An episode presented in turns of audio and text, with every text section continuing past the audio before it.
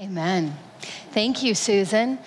Well, it is so great to be here with you this morning as we start another year of women's Bible study. And Susan, you said I've been married for 35 years. Actually, it was 36 years just a couple weeks ago. So praise God. So exciting. But I want to begin by asking you all a question, and that is Have you ever met somebody famous? Somebody well known, maybe a favorite uh, artist or a favorite musician or a favorite actor or actress or maybe even a significant politician or a great pastor, uh, someone that you just look up to and respect. And if you did, what did you say when you first met them? I mean, did you say something like, I'm your biggest fan? And did they look at you like, well, that's scary, right? or, you know, something like, I'm a huge fan. And then kind of thinking later, what does that even mean? Or did you try to tone it down with, like, yeah, I'm a fan, and then feel like you lost the opportunity? Well, you know, there are lots of experts out there who coach people in how to respond, how to react, what to do when you meet someone that you consider to be famous. And they say that if you have a little time to spend with them, the best thing to do is to ask them a question. And they say that that question would be, What advice can you give me today? When you meet someone famous and you've got a chance to talk to them saying, hey, what advice can you give to me today? And you know, in a sense, we're going to be introduced to someone today, someone famous, and that is the people who made up the church at Thessalonica. These are the Thessalonians, these young believers, these ancient believers in the first century, 2,000 years ago. And we're going to uncover some amazing advice from God through the Apostle Paul to this church and ultimately to us. And if we act on it, this advice is sure to change the way that we both think and live as Christians. But before we jump to the advice in the letters, uh, we need to do a little bit of background so we can learn a little bit about how this church was founded or established. Now, the city itself, uh, Thessalonica, was around for a long time before the church was established. In fact, it was founded in about 315 BC. So, in the fourth century BC. So, it was around for a long time. Now, about 40 years before Jesus was born, the residents of this city sided with Mark Antony and Octavian in a great war. Now, if you don't know who Mark Antony and Octavian are, Mark Antony was actually Cleopatra of Egypt's last lover, and he committed suicide together with her. And then Octavian was the adopted son of Julius Caesar, known as Caesar Augustus, who we meet in Luke chapter 2.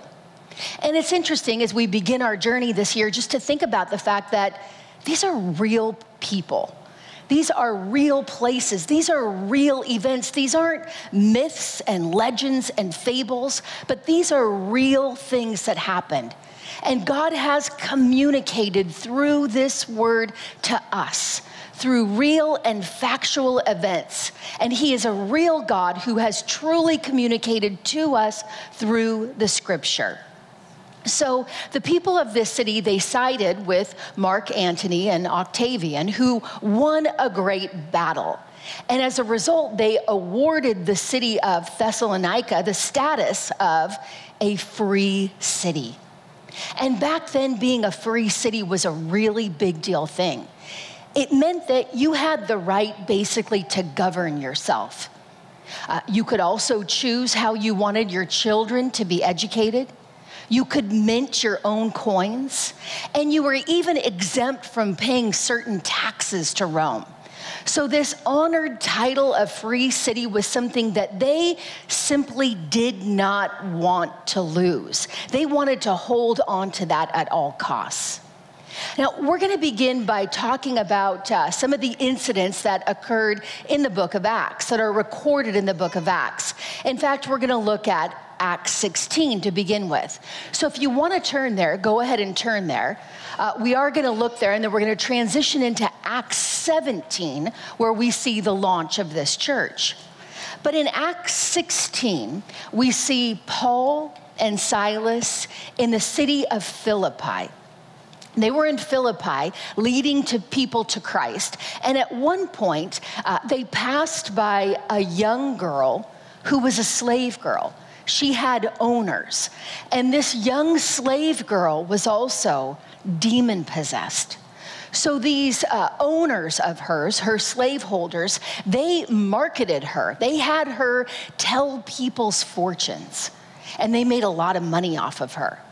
And when Paul was passing by her one day, he recognized that she was demon possessed and he cast the demon out of her. And you know what happened? Her owners were enraged. They didn't care about her and her soul and the fact that she was demon possessed. They were just mad that they were going to lose money now. So, Acts chapter 16, verses 19 through 24 says, When her owners saw that their hope of gain was gone, they seized Paul and Silas. I mean, can you imagine being seized, just jumped on by these people, and dragged them into the marketplace before the rulers? Now you're being dragged into the city, you know, the, the area of the main city there. And they said, These men are Jews, and they're disturbing our city. That was the city of Philippi. They advocate customs that are not lawful for us as Romans to accept or practice. The crowd joined in attacking them. So they've got this mob now attacking them. And the magistrates tore the garments off them. They ripped their clothes off and gave orders to beat them with rods. And when they had inflicted many blows upon them, they threw them into prison ordering the jailer to keep them safely. Having received this order, he put them in the inner prison, in the inner dungeon, and fastened their feet in stocks. He was going to make sure that these guys did not get away. Now, the text goes on to say that at midnight that night, Paul and Silas, they weren't crying and whining and weeping about all the blows that they had received or the fact that they were locked up in a dungeon but they were praying and singing hymns to God. And God allowed there to be a great earthquake, so great that the doors of the prison were opened and the stocks fell off of them and they were able to escape. And when the jailer, who was assigned the task of keeping them prisoners, learned of this, he freaked out. Because back then, if you were a jailer and you allowed your prisoners to go free, the cost was your own life. So Paul told him, Don't freak out. We're all here. We're not going anywhere. And the jailer recognized that these were men of God, and he said, Sirs, what must I do to be saved? And Paul preached the gospel to him. And he, along with all of his household, were saved that very night. Well, the next morning, the city officials learned that not only was Paul a Jew, but he was also a Roman citizen. So, what happened to him was actually illegal. You couldn't beat a Roman citizen without a trial and throw him into jail the way that he was. So they were afraid they were going to get into trouble and they scooted Paul out of the city as fast as they can. They basically said, please leave here now. And now we transition into Acts chapter 17. Acts chapter 17, verses 1 through 3. It says, Now they were on their way, and when they had passed from Amphipolis and Apollonia, they came to Thessalonica, the city that we're going to learn about, where there was a synagogue of the Jews. And Paul went in, as was his custom, and on three Sabbath days he reasoned with them from the scriptures, explaining and proving that it was necessary for the Christ to suffer and to rise from the dead, and saying, This Jesus, whom I proclaim to you, is the Christ. Now, think about this. Scholars say that with the distance between Philippi to Thessalonica, it was probably a four day walk for Paul and Silas.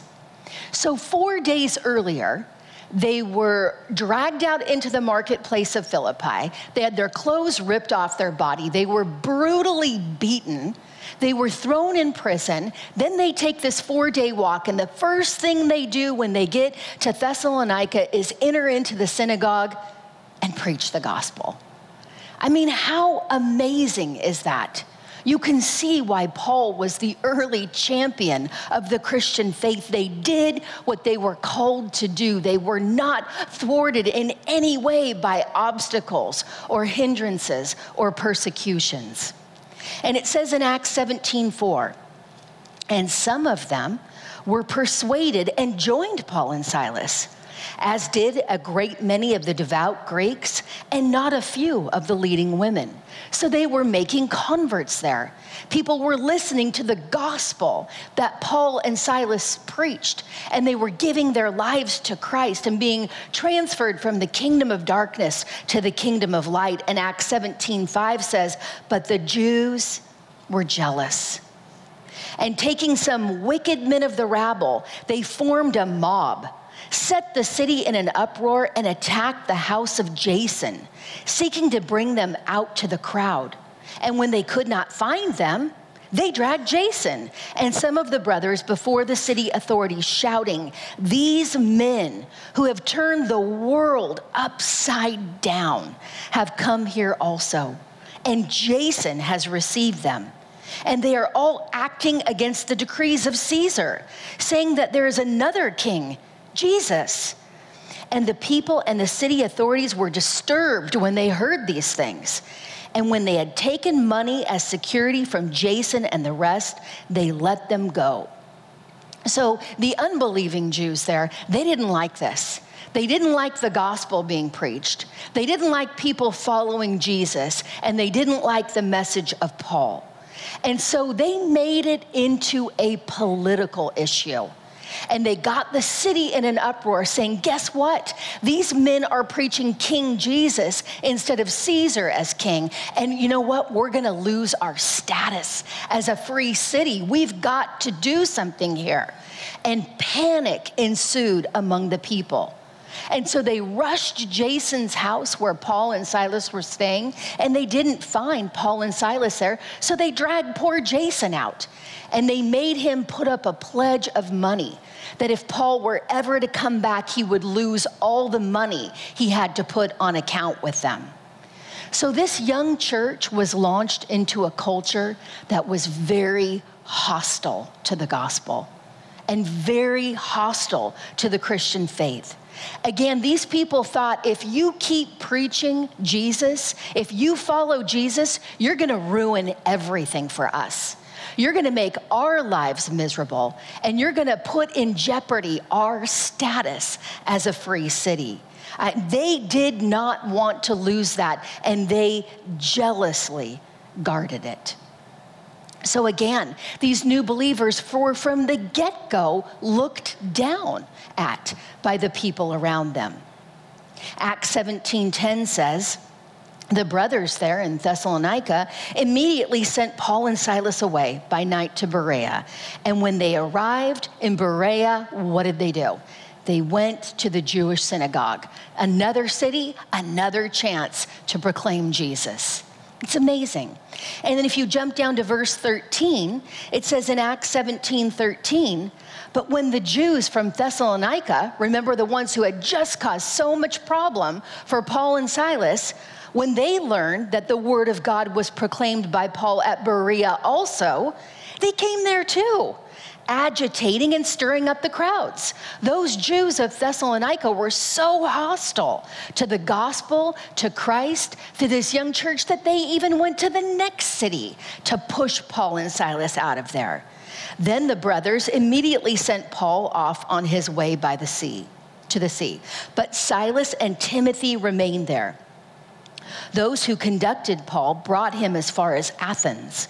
And after receiving a command for Silas and Timothy to come to him as soon as possible, they departed.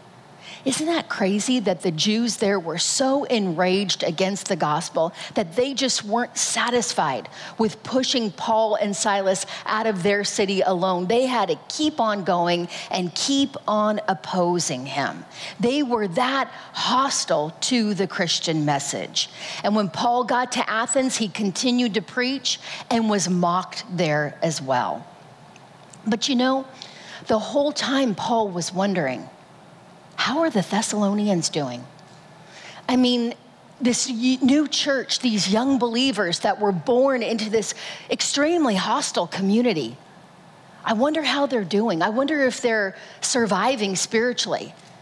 I mean, scholars say Paul might have only been there for as little as a month because the text said in the beginning of Acts 17 that Paul preached there for three consecutive Sabbaths. And some scholars say that he could have been there for up to six months, but either way, it was a very short period of time. And Paul knew how rough it was for that church there. And he wondered, how are they doing? Are they standing firm? Or are they caving in to the pressures that they're receiving from the community around them? Is the culture around them causing them to cave? Or are they still standing firm even in face of hostility? So if you want to turn to 1st and 2nd Thessalonians, 1st Thessalonians because we're going to pop around 1st and 2nd Thessalonians for the rest of our time. But we're going to see in 1st Thessalonians chapter 3 verses 1 through 3 that Paul addressed the concern that he had. 1 Thessalonians 3 1 through 3, he said, When we could bear it no longer, he needed to know how they were doing. We were willing to be left behind at Athens alone. And we sent Timothy, our brother and God's co worker in the gospel of Christ, to establish and exhort you in your faith, that no one be moved by these afflictions, for you yourselves know that we are destined for this. Paul saying we had to find out how you were doing, if you were surviving, was their faith legitimate? He had taught them that God was their creator, that they had been created by a perfect and holy God who expects and demands perfection and holiness from us, his creation. Now, we know, as they knew, that we have all fallen short of God's standard.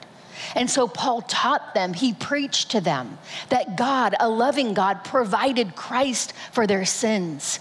That Jesus came to be the substitute for them, take on their sins, and give to them the righteousness that they could never achieve on their own. And Paul wondered did they really respond to that gospel right? Did they really put their trust in him? Did they really turn from their sins? Because if they did, though they might have done so with difficulty, if they did, even in the greatest hostility, the greatest pressure, the greatest persecution, they would still be standing firm. And the same is true for us. And so that's our first point. Stand firm in the Lord. Stand firm in the Lord. Now, Timothy brought back a report to Paul, and he said, The Thessalonians, they're standing firm. They are standing firm. And Paul said, Yes. And he wrote this letter to them. And he told them, I hear that you are standing firm. And I exhort you and I challenge you to keep on standing firm, to stand firm in the Lord, even in the face of great conflict. 1 Thessalonians 3 8, Paul was so overjoyed that he said, For now we live.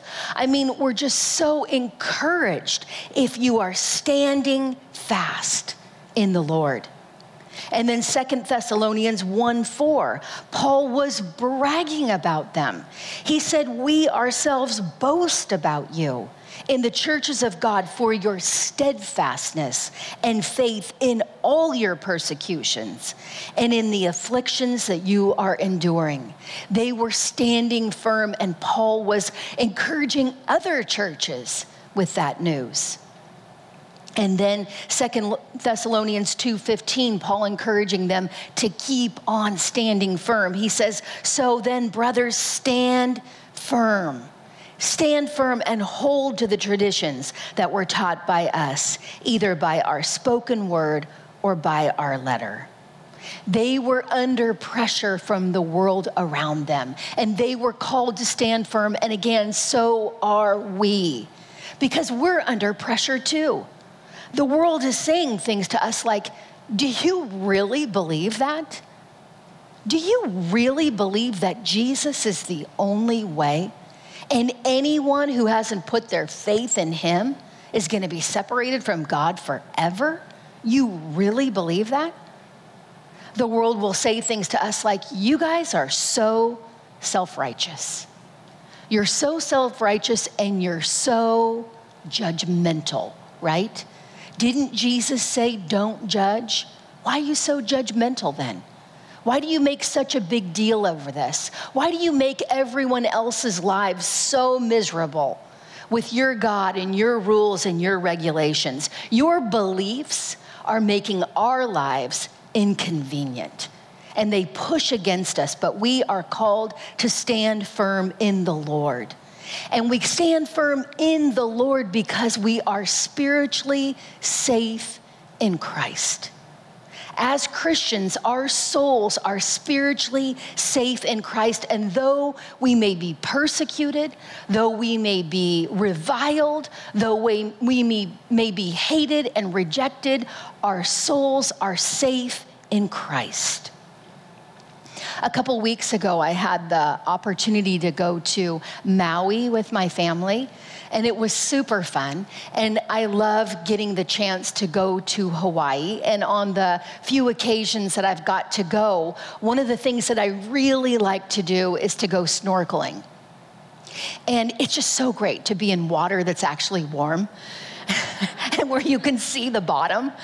Uh, you know, being in that warm water where you can see the bottom and then just getting a little snorkel set for 20 bucks and being able to see all these amazing fish and the sea turtles we went to this bay where we were continually able to see sea turtles all around us. And there was one time that there was the littlest sea turtle. Uh, he was just a tiny guy and he was so cute. He was up near the surface of the water and he had his little head up and you could see him kind of looking around. And then uh, one of those boats that comes in with like the snorkel tours, uh, they pulled into the bay that we were at. And all these eager and excited people with their snorkel gear who want to see the marine life and they want to see the sea turtles were jumping off the boat. And of course, they saw the little guy at the top of the water. And they were excited. So they encircled him, and you could see this little guy was starting to panic, you know, because these people weren't harming him at all, but they just wanted to see the sea turtle. So there was a, a circle that was forming around him of people, and you could see he didn't really know what to do. And they were getting closer and closer and closer. And I kind of wanted to rip my snorkel gear off and say, Leave him alone. You know, he's my sea turtle. I was here first. but, you know, they were, they were crowding him in, and then the little guy just went right down underwater. And as he did that, I watched him, and there was this gigantic rock under the water. And he went down in under the water, and there was a, a, crack or a crevice in the rock. And he planted himself in that crevice. And when you look down from the top, the color of the rock meshed with the color of the top of his shell. You couldn't even tell he was there. You couldn't even see him. And you could see his little head. He was like, I'm safe. I'm safe. I'm safe. And you know what? That's the same way it is for us. Colossians 3 3 says, Your life is hidden with Christ in God. We are safe in that rock, in the rock of Christ, just like that little sea turtle was. And so we're able to stand firm in this life in the face of hostility and rejection and persecution because we are spiritually safe from all harm in Jesus. And you might say, I know, I know that's true. I know that I'm spiritually safe. I know that I'm called to stand firm, but it's hard. It's hard to be persecuted. It's hard when the world is pushing against me, when even my own family members are pushing against me, wanting me to cave into culture and what culture thinks. Or my circumstances just wear me down, the same thing over and over and over again. I get so tired and weary and worn.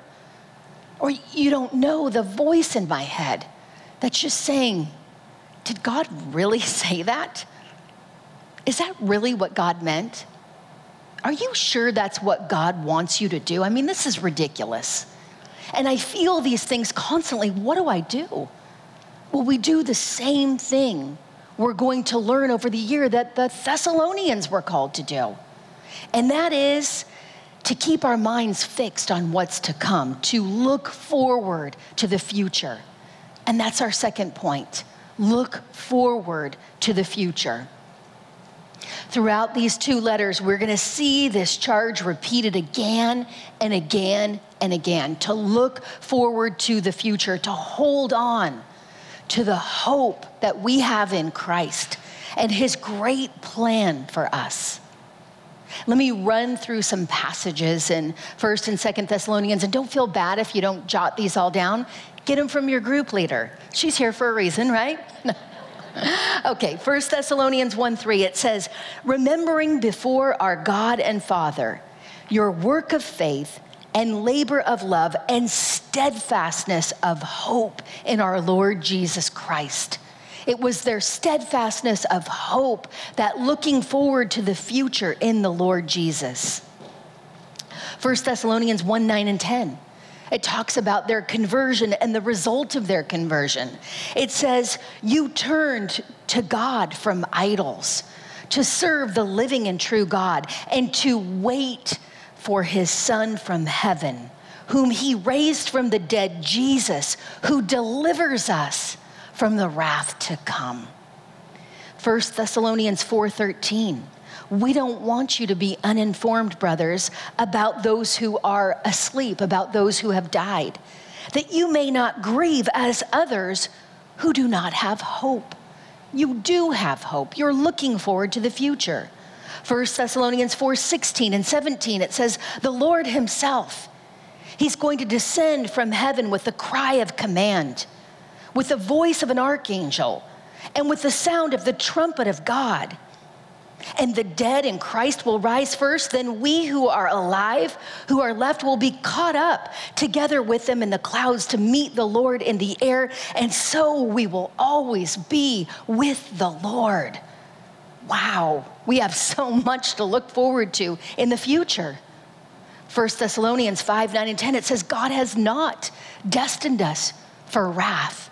We will not experience the wrath of God, but to obtain salvation through our Lord Jesus Christ, who died for us so that whether we are awake or asleep, we might live with him in 2 Thessalonians 1 6 and 7, talking about their enemies, those who were making life so difficult for them. Even in that, they were called to look forward to the future. It says, God considers it just to repay with affliction those who afflict you. Those who are the enemies of God will one day receive the recompense that they have earned but for you, verse 7, to grant relief to you who are afflicted, as well to us when the Lord Jesus is revealed from heaven with his mighty angels. We have so much to look forward to.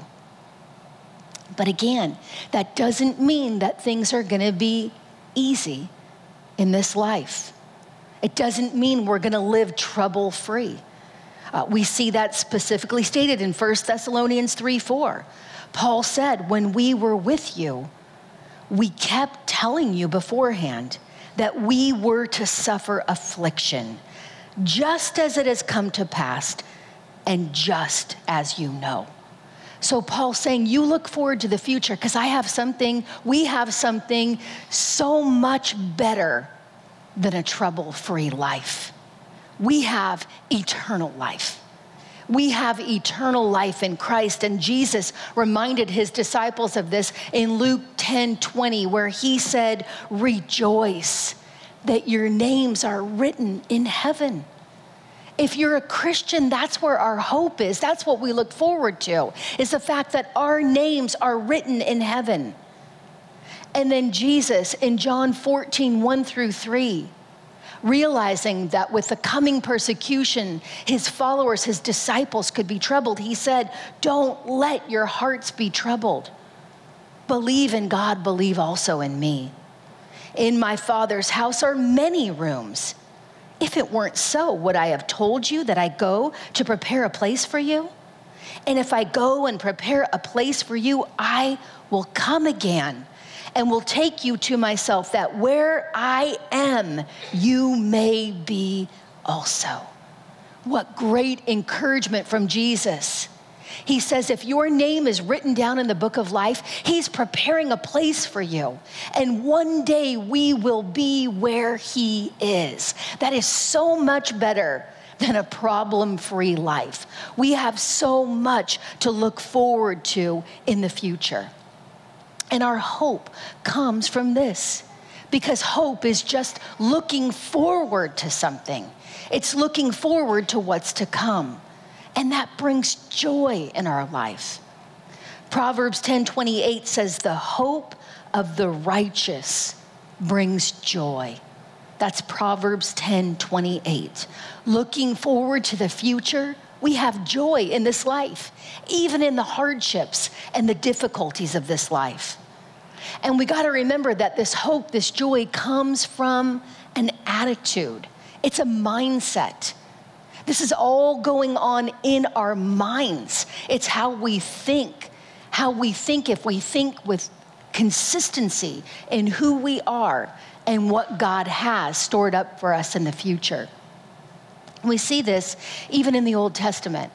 In Psalm, uh, Psalm 73, Psalm 73, verses 2 and 3. The psalmist there saying he allowed himself to think about the wrong things, basically. He said, As for me, my feet had almost stumbled. My steps had nearly slipped. He was mentally caving in, he said. Why? For I was envious of the arrogant when I saw the prosperity of the wicked. He said he was looking around in this life and he saw people who did not love and follow God prospering and having more easy and more successful lives in this life than he did. And he became discouraged, disheartened.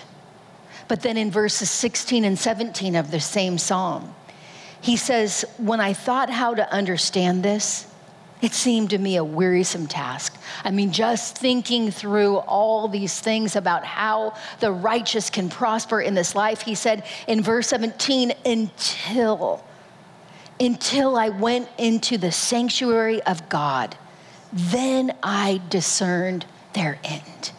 He's saying, then I got my mind on the future and I realized that no matter how good it is for them here, those who are outside of Christ, those who aren't right with God, this is the best it'll ever be for them. And for us as Christians, no matter how hard, no matter how difficult, no matter how trying, this is the worst we're ever going to experience.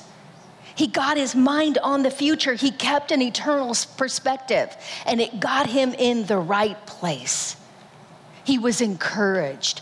And we're called to encourage each other. We're going to see that as we study these letters. For example, 1 Thessalonians 4:18 says, "Therefore, encourage one another with these words." And 1 Thessalonians 5:11 says, "Encourage one another."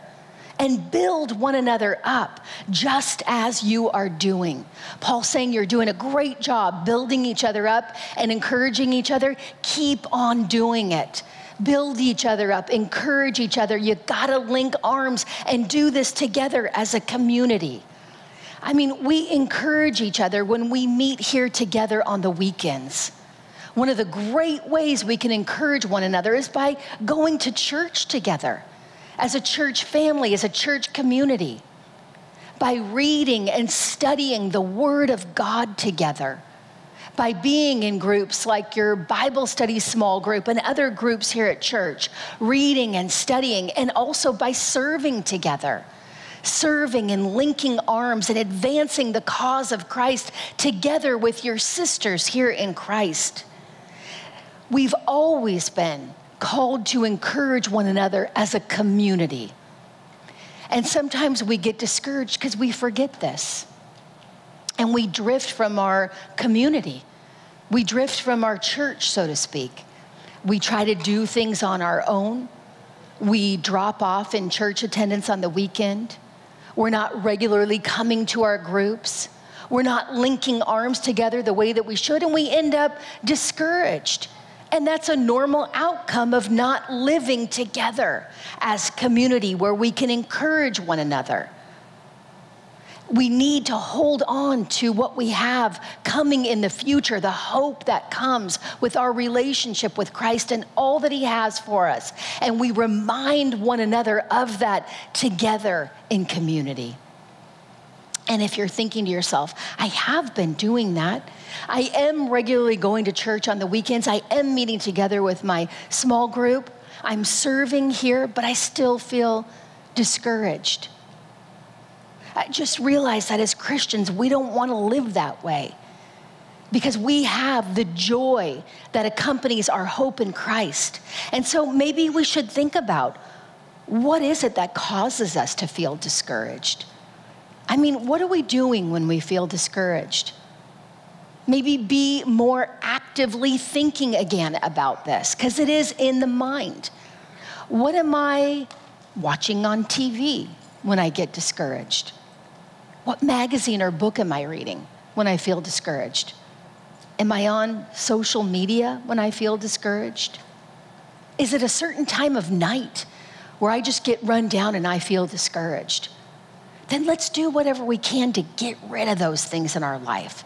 Turn that TV off, close that magazine, log out of social media, go to bed earlier, do whatever it takes because we are the people who know the joy of the hope of being reconciled to God through Christ and having an incredible future to look forward to. And you know, because we're in Christ, it not only means that we have this amazing future to look forward to, but it also means that we're called to live like Him. We're called to live like Jesus, just like the Thessalonians were. They were called in Christ to be set apart for God, to be different from the world, to live lives that were holy, to live lives that were blameless. And that's our third point is to live blamelessly. And we're going to see this repeated again and again throughout these letters. This call to blameless or holy behavior. And blameless just means without blame. Live a life where no one can blame you of sin or wrongdoing.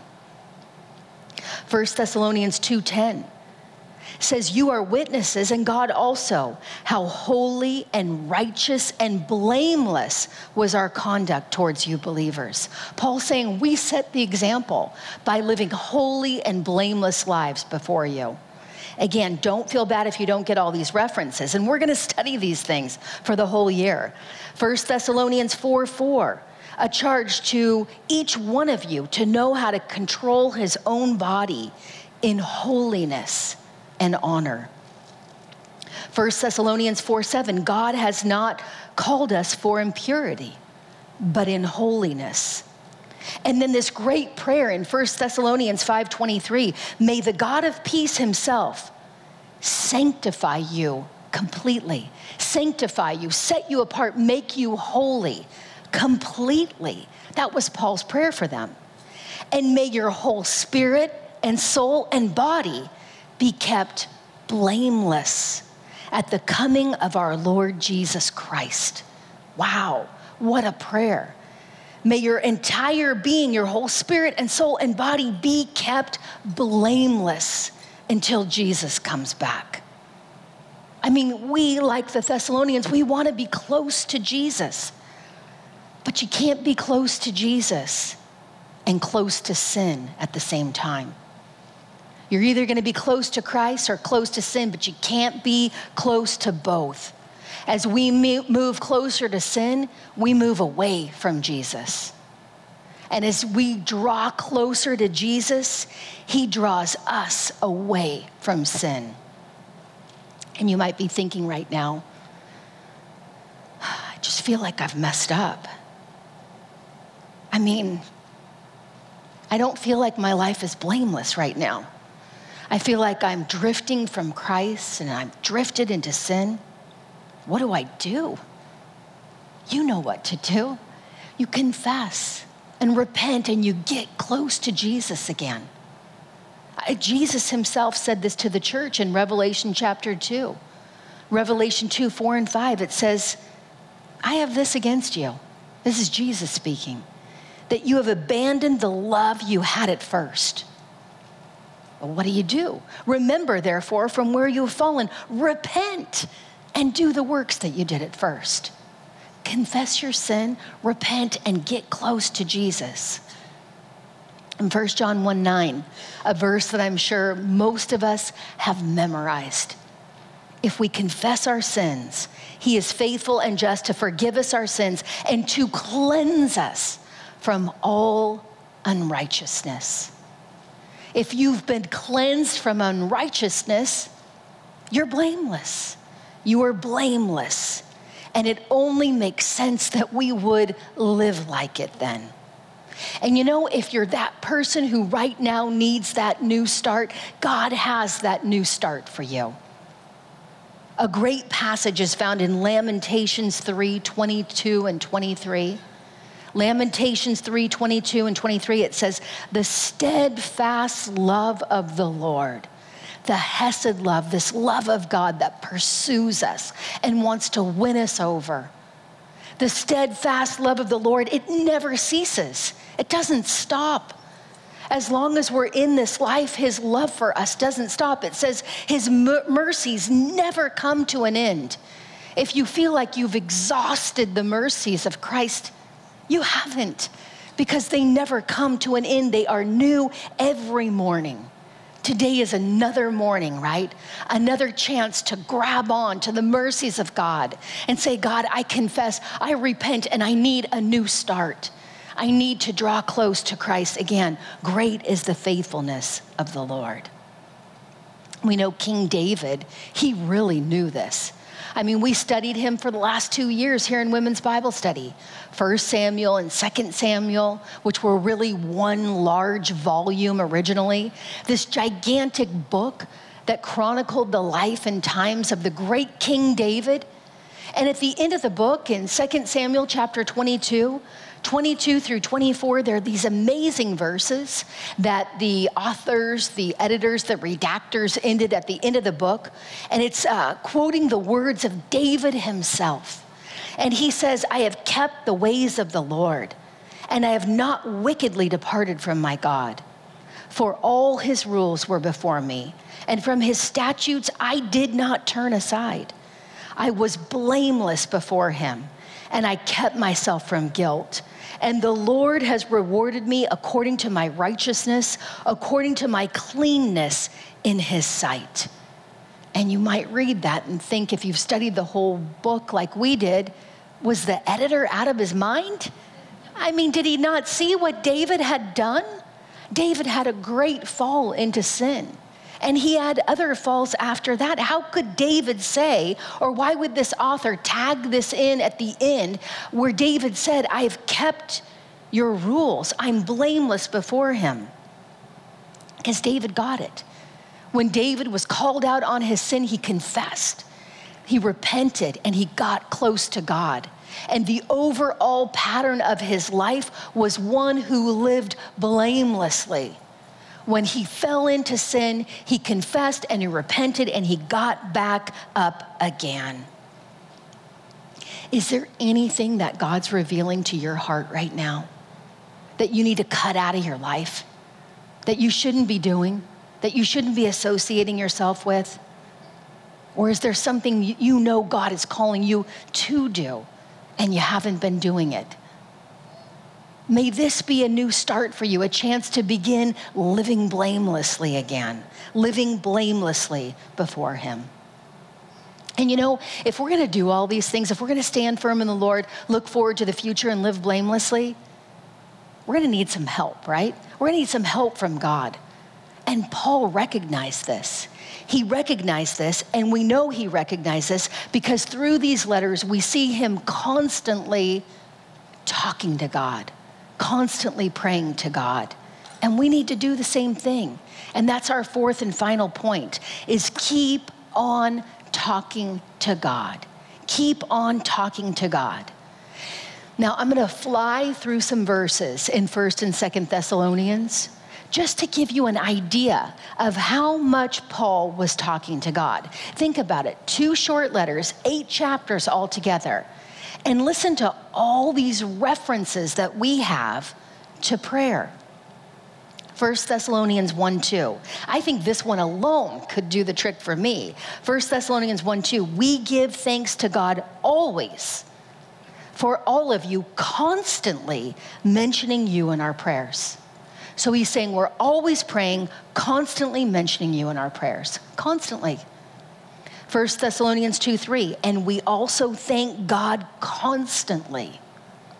1 Thessalonians 3 9 and 10.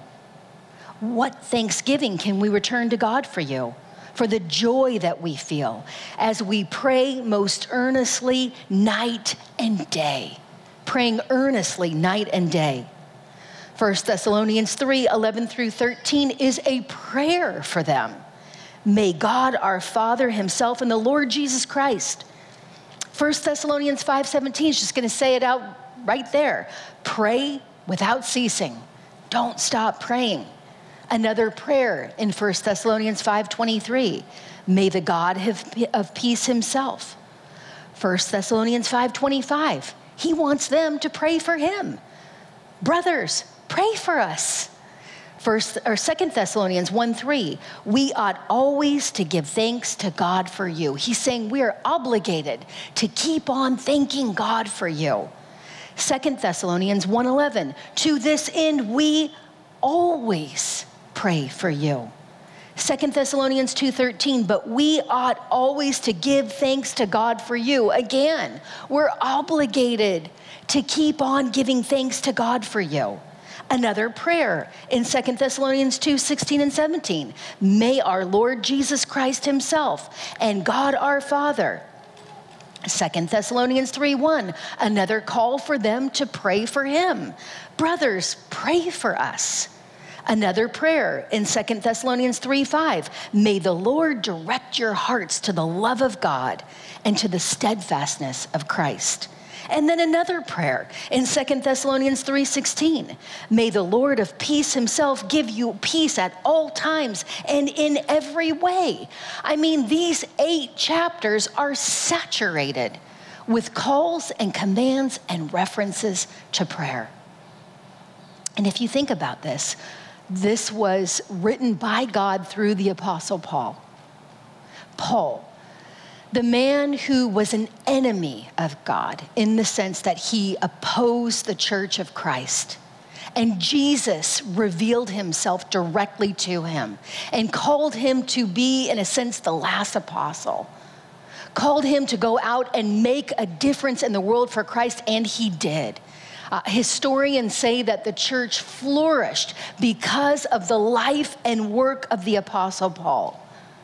This guy who was so radically close to Jesus, who made such a huge and significant difference in the world for Christ, what did he do all the time? He prayed. He prayed and he prayed and he prayed. And why? Why do you think he prayed so much? because he knew that prayer makes a difference. He knew that prayer makes a difference. And that's why he was constantly talking to God. 1 John 5 14 and 15 says, This is the confidence that we have towards God. Wow, what confidence do we have towards him as Christians? That if we ask anything according to his will, he hears us. And if we know that He hears us in whatever we ask, we know that we have the requests we have asked of Him. God's saying this is the confidence that as Christians you have towards Him that if you pray anything according to His will, you know that He hears you. and He will respond to those requests. And whether the answer is no or yes or not yet or maybe, He has heard you and He will answer you. But we have to talk to God. We've got to keep on talking to God. And James chapter 4, verse 2 reminds us that you don't have because you don't ask. I mean, there's things that we just don't have because we're not talking to God about those things. When my uh, kids were younger, I homeschooled them. And when my daughters were younger, they kind of struggled with math. And uh, one of my daughters, I told her as she, it was time for her to work in her math workbook, when you need help with a question, just raise your hand or let me know, and I'll come over and help you with the math question she had a little stubborn streak that she probably picked up from me, but um, she just didn't want to ask me. So she'd be working in her workbook, and when she got to something she didn't understand, instead of saying, Can you help me with this? she would huff and puff. you know, but didn't want to humble herself and ask. And then when that didn't work, she'd start sliding the workbook around the table. I'd hear this I knew what was going on, of course. You know, it wasn't like I was clueless, but I had asked her to ask. And then when things got really bad, she'd start to drag the chair around the floor. You'd hear this, uh, uh, uh. you know, so the huffing and puffing, the notebook going around, the chair dragging. I asked you to ask, right?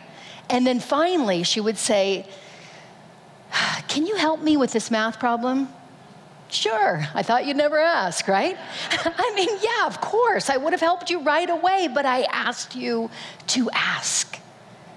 And how often might we look like that before God? As He tells us, ask, talk to me, I hear you, I'll answer you. And we don't. But when we talk to Him, it makes a difference. We're gonna spend a long time in these eight chapters, in these two letters. We're going to actually spend about nine months in this text. We're going to really get to know this ancient group of people that we've just met or been introduced to today, and they're going to become our good friends. Proverbs 13:20 says whoever walks with the wise becomes wise, but the companion of fools will suffer harm as we walk with the Thessalonians, so to speak, uh, learning from and listening to the advice that God gives us through the pages of the text that is written in the letters to this church, we can and we will become wise. But it's important that we put what we learn into practice. Because just because we're learning it doesn't mean we're going to become wise. Just because we know it or agree to it doesn't mean that we're wise. I mean, we can even tell someone else what to do, and they can put it into practice and become wise. But if we're not putting it into practice ourselves, we're fools. We're the fools. Our theme verse is 1 Thessalonians 3:13. And we can see our four points in a sense within this verse. It says, in a prayer that he may establish your hearts, establish, cause you to stand firm, that he may establish your hearts blameless in holiness, that you would live blamelessly before our God and Father at the coming of our Lord Jesus with all his saints, that we would look forward to our future with Jesus and his coming. And all of this is said in 1 Thessalonians 3:13 in the context of a prayer, reminding us to keep on talking to God. And with that said, let's close by praying. God, thank you so much for this amazing group of women that you have uh, sovereignly chose before the foundation of the world to come here and be here today. God, I pray that if there's anybody here who hasn't yet made peace with you through your son by placing her trust in Jesus and turning from her sin, that this would be her day that this would be the time that she is literally transferred from the kingdom of darkness to the kingdom of light, Lord God. And I pray for those that do know you that we would keep on standing firm, Lord God, no matter the difficulties, the persecution, the hostility that we experience, that we would stand firm in what we know to be true. God, help us to encourage one another, to look forward to the future that we have, to link arms together as sisters in Christ, and to do this as a community.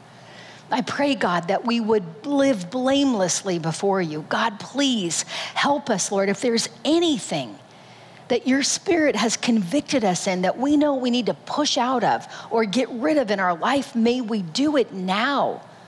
May we confess and repent and get close to Jesus. And God, I pray that we would keep on talking to you. Help us, Lord, to pray without ceasing, to talk to you continually about everything, Lord, knowing with confidence that because we're in Jesus, you hear us and you answer us. And God, we thank you so much for your Son, without whom we could do absolutely nothing. And so we pray in Jesus' name. Amen. You guys are dismissed to your groups.